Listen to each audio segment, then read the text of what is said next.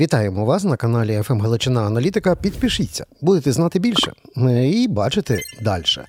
З нами на зв'язку сьогодні е, дипломат і наш колишній міністр е, міжнародних справ з 14 по 19 рік Павло Клімкін був міністром, а тепер є людиною вільною, якій ми кажемо доброго ранку. Слава Україні!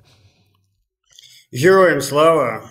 Це, Отже, звісно, класно пата. бути вільною людиною. Чи Це чогось варто в житті.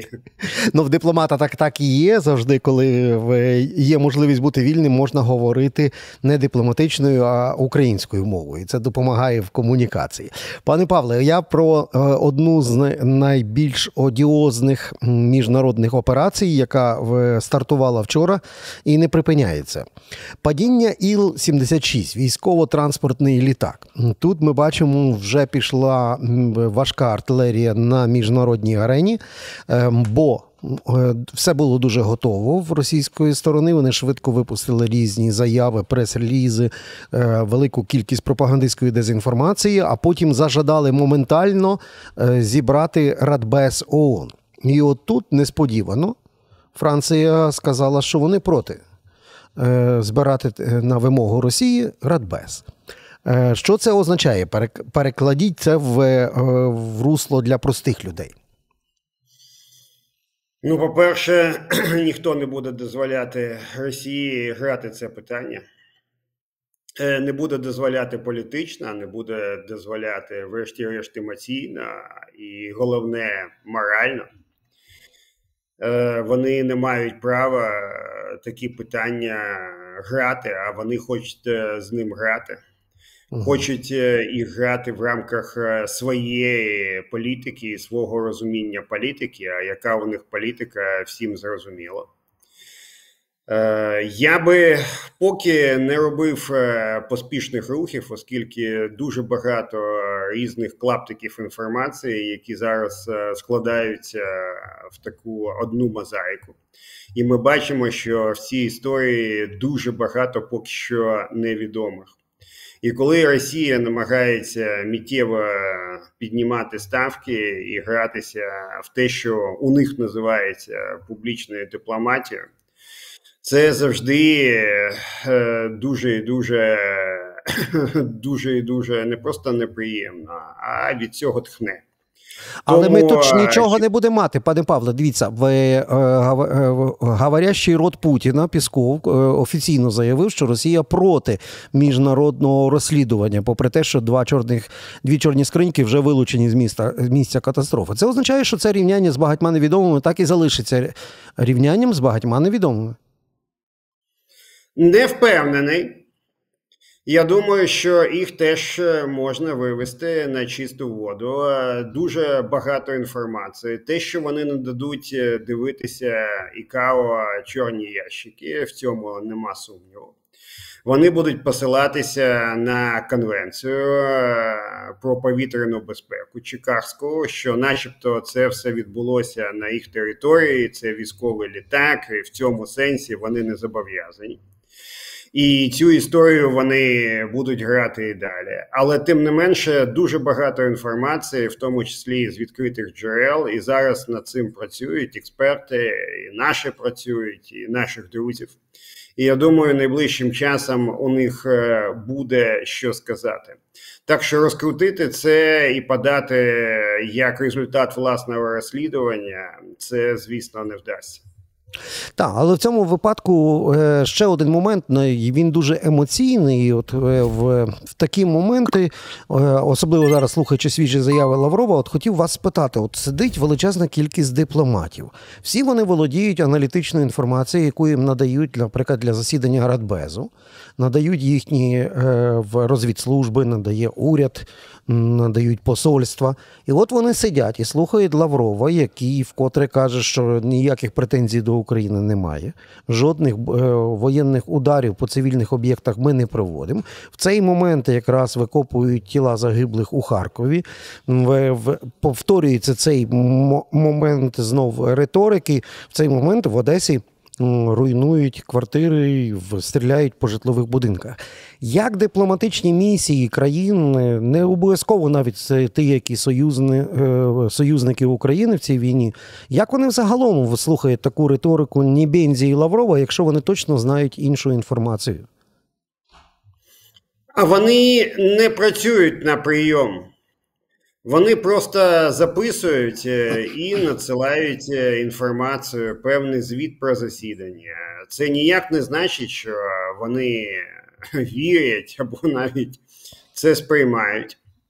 Вони навчилися дешифрувати російську позицію, або краще сказати, російську пропаганду. Тому е, сподіватися на те, що хтось виштовхне Росію і почне жорстку дискусію, щонайменше з країн незахідного світу я б не став. І скажу чому сьогоднішня ООН це насправді майданчик, не більше того. Я завжди кажу, що Ліга націй, як би до неї не ставитись, якщо яка існувала до Другої світової, вона щонайменше спромоглася виштовхнути або краще сказати, викинути радянський Союз за напад на Фінляндію. Сьогоднішня ООН не спроможна навіть обмежити право Росії на голосування в Раді безпеці. Хоча, якщо порахувати, Росія порушила там половину, причому половину не в кількісному значенні, а половину найкрутіших і найважливіших е, статей статуту ООН, і нічого не відбувається. Це так само, як Олімпійські ігри. Ви ж пам'ятаєте, як вони починалися? Де Кубертен, який казав, ну Олімпійський рух це ж насправді про мир, а не про спорт. А тепер ми бачимо, що різні міжнародні федерації тягнуть е, за ворот, за вуха під, начебто, нейтральним статусом цих спортсменів, які є все одно частиною системи. Тому дивуватися поведінці сьогоднішніх е, міжнародних структур вони насправді працюють в холосту. Вони існують заради того, що що вони існують. Вони надають майданчики, вони перерозподіляють гроші. Ну, Вони власне. надають можливість людям знаходитись там е, нескінченні роки, але не більше того. І не сподівайтесь на те, що вони якимось магічним чином якщо ми їх не перезавантажимо, почнуть перезавантажуватись самі і зрозуміють е, весь маразм своєї ситуації. Не зрозуміють, оскільки вони на цьому живуть. Пане Павле, тут ви абсолютно погоджуємося. Ми, ми мали би в цьому місці ввімкнути якусь пісню, там money is a power, power is a money. Ну, бо, бо так воно все цинічно і працює, зокрема, на таких майданчиках, тих міжнародних спортивних чи будь-яких інших. Я ж хочу Можемо повернути... так, також або програти. Це теж, теж достойна пісня буде для сьогоднішньої ООН. Так, я я про ще одну дипломатичну шизофренію. Вона тривала фактично 24 години. Я маю на увазі від точки А до точки Б. Де ми за точку А беремо заяви ем, прем'єр-міністра Словаччини Роберта Фіцо про те, що Україна це не держава, це якась така територія зовнішнім управлінням. Е, в ній які сидять е, нелегітимної влади, які мають віддати окуповані Росією землі е, Росії і здатися.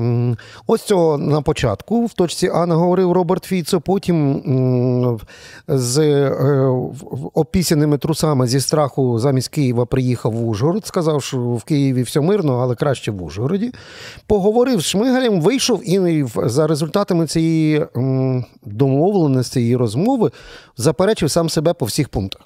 Тобто, по всіх пунктах, принаймні, було озвучено і відсутність блокади євроінтеграції, і неблокування коштів від Євросоюзу на допомогу Україні, і добро на військову співпрацю комерційних приватних структур Словаччини на Україну. Ну, одним словом, е, або труси, або хрестик. Тут оця ситуація.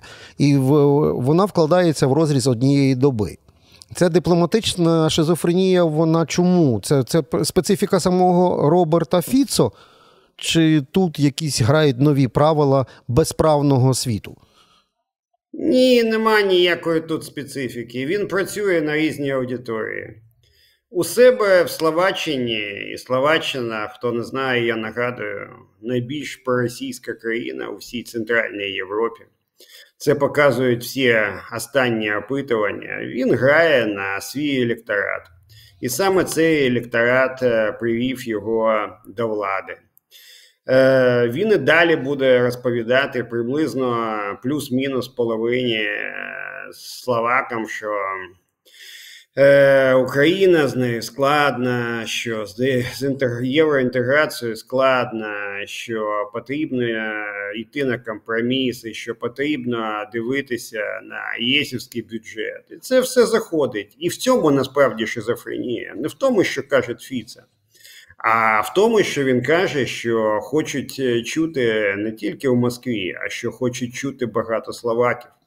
І те, що ця країна є нашим сусідом, те, що словацька як мова ну, дуже близька до української, ну ментальність, я не кажу, що у нас близька, оскільки насправді це точно не близька ментальність, але тим не менше, саме в цьому одночасно і шизофренія і трагізм. А потім Фіца як абсолютно такий е, послідовний і дуже жорстко прагматичний, в чомусь цинічний, та багато в чому насправді цинічний. Е, е, Прем'єр Словаччини приїжджає і домовляється, намагається домовлятися. Він і далі буде домовлятися про різні питання. Він і далі буде намагатися качати тему про газовий транзит, е, про співпрацю з Україною. Він і далі буде продавати зброю, постачати не буде. Та власне там е, дуже мало що можна взяти в сенсі радянської зброї, але продавати буде. Щось буде розповідати в Брюсселі, що він там не блокує гроші євроінтеграцію, щось буде розповідати Орбану, щось буде розповідати в Росії. І ви ж бачите, з одного боку там є нова міністерка культури, яка відкриває знову зв'язки з Росією і з Білорусією, як начебто нічого не відбувається. А з іншого боку, сам Фіца їде в Ужгород і домовляється про щось з нами. І це така абсолютно класична логіка сучасного світу. Ми з вами тільки що про ООН говорили. Є дуже багато країн для яких е, цінності полягають в тому, що можна домовитись сьогодні або завтра про те, що тобі вигідно, абсолютно не зважаючи на те, з ким ти домовляєшся, а зважаючи на те, про що ти домовляєшся.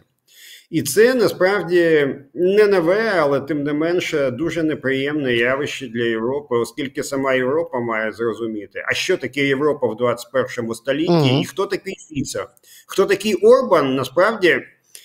Все більше розуміють. Я з самого початку я закінчу цю думку. Це важливо 10 секунд, е, пане Романе, е, оскільки Орбана багато хто недооцінював я скажу таку парадоксальну думку. Думали, що він торгується тільки за гроші. Дали йому гроші, він заспокоїться, піде далі. Але він торгується стратегічно, він торгується за те, щоб стати лідером консервативної Європи, другом Трампа, другом Сі, отримати гроші, отримати посади в Брюсселі. У нього достатньо амбітна логіка. У Фіца немає такої амбітної логіки, власне, він на це і не претендує. Але тим не менше. Ми не маємо недооцінювати таких, як Орбан і Фіце, і їх вплив на сьогоднішню реальність. І що мені дуже не подобається, що у них насправді є багато таємних прихильників в тій самій Європі, які не кажуть це публічно, оскільки це такий мовітон.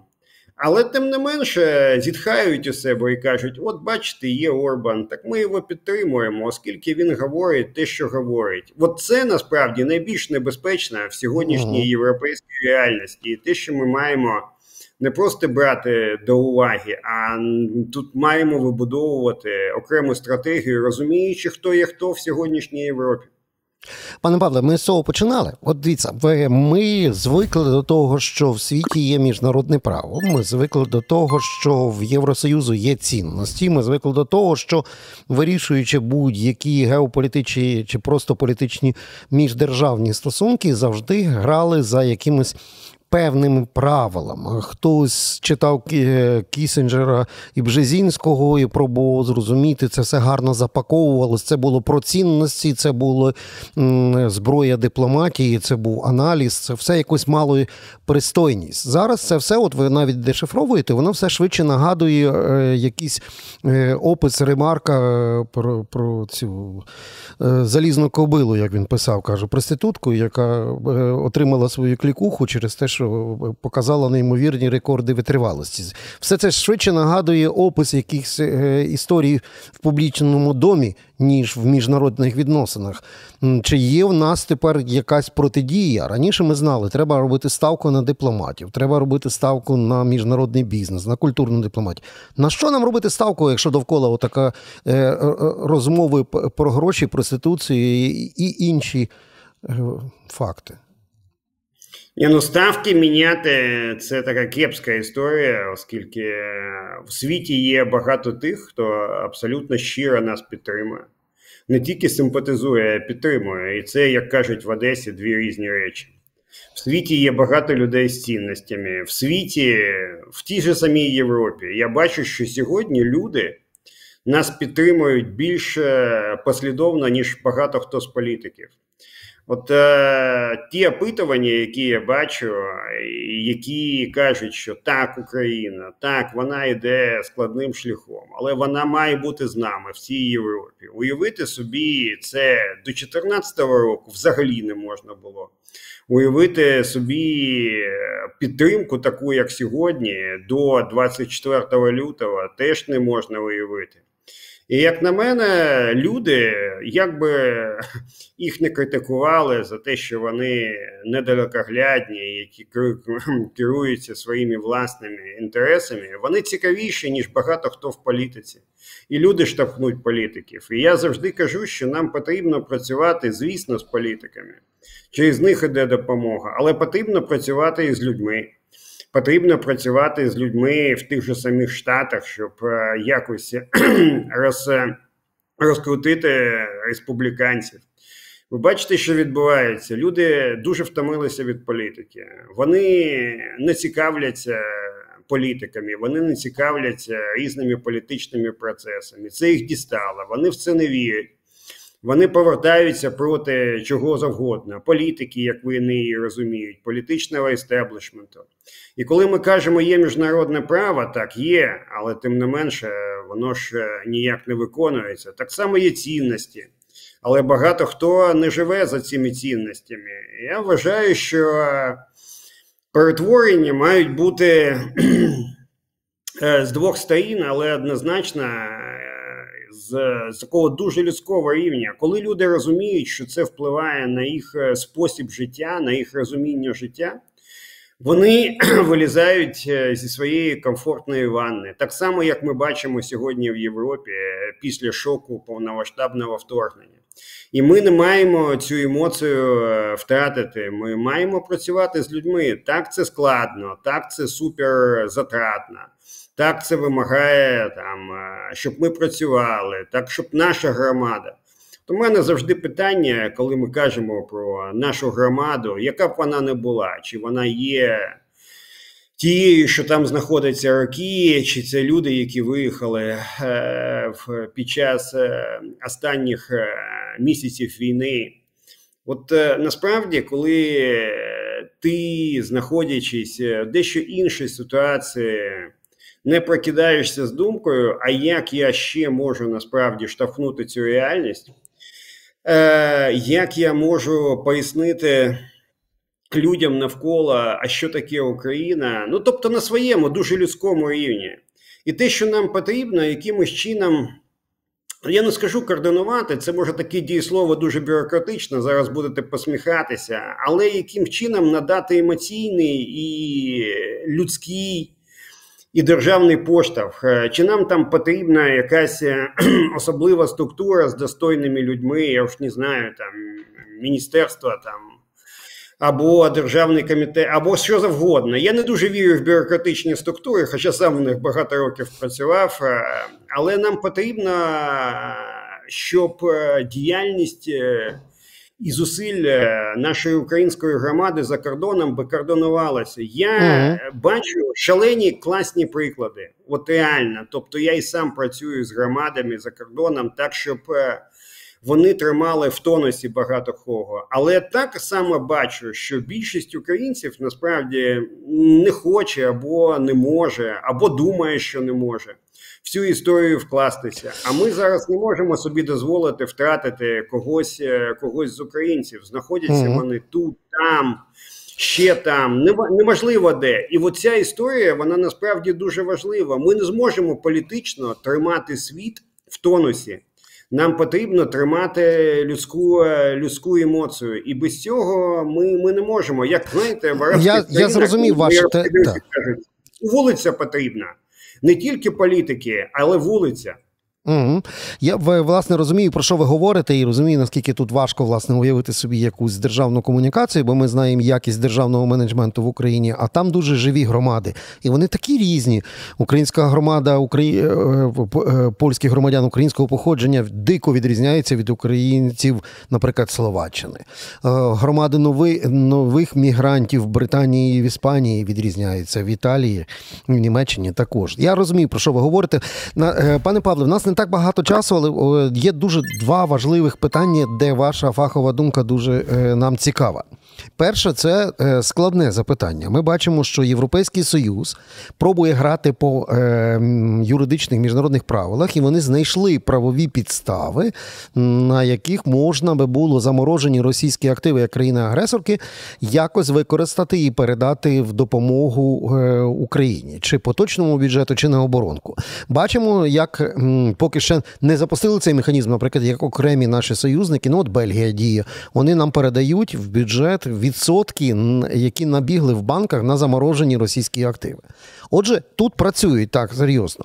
Бачимо, що вчора е, Сенатський комітет 20 голосів за про, е, про схвалив закон. Це закон про конфіскацію активів. І якщо його затвердить Сенат, то Байден точно як президент його підпише. І це вийде вперше в історії США, що гроші Центробанку іншої країни будуть ем, не лише заморожені, але й е, конфісковані і передані з, з країною, з якою формально США не перебувають в стані війни. Це такий історичний факт може відбутися. Наскільки ви оцінюєте можливість, що це з теорії перейде в практику? Чи ризикнуть в, в своєму політичному штормі штати, в них ж вибори, піти саме на такий шлях?